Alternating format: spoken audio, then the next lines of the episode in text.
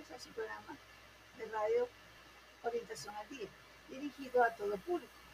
Tendremos una hora de 9 a 10 de la mañana para conversar un poco sobre el tema de orientación al estudiante.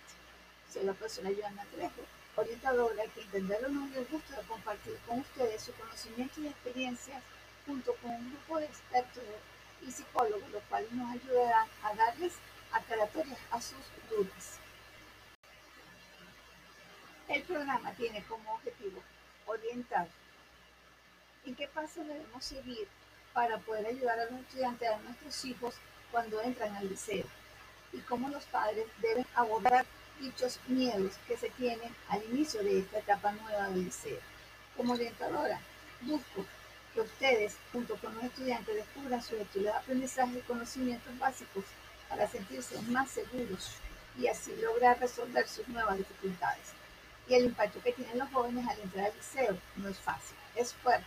Pero bueno, lo importante de todo eso es que iniciemos esta nueva etapa de una forma sencilla y poderlo resolver sin miedos. Por ello, debemos buscar ayuda para orientar a los muchachos. El primer paso que tenemos que tomar en cuenta es eliminar esa palabra.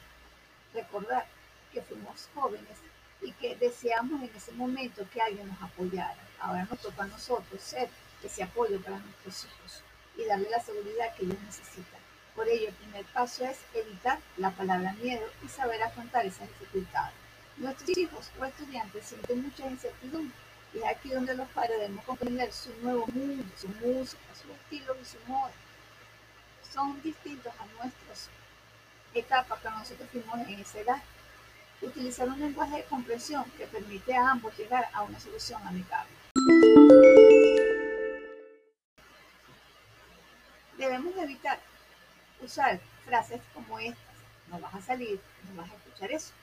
Más bien, tenemos que evitar la prohibición, sino que lo que tenemos que buscar es la manera de que el muchacho no aumente su rebeldía, sino que nosotros más bien busquemos la vuelta de cómo ayudarlo.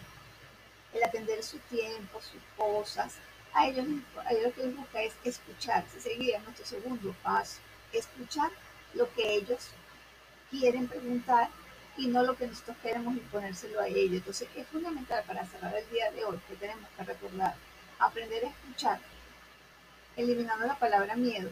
Con estos dos pasos fundamentales podemos iniciar esta etapa nueva para los muchachos. Muchas gracias por escuchar y esperamos escucharnos pronto. Bye bye.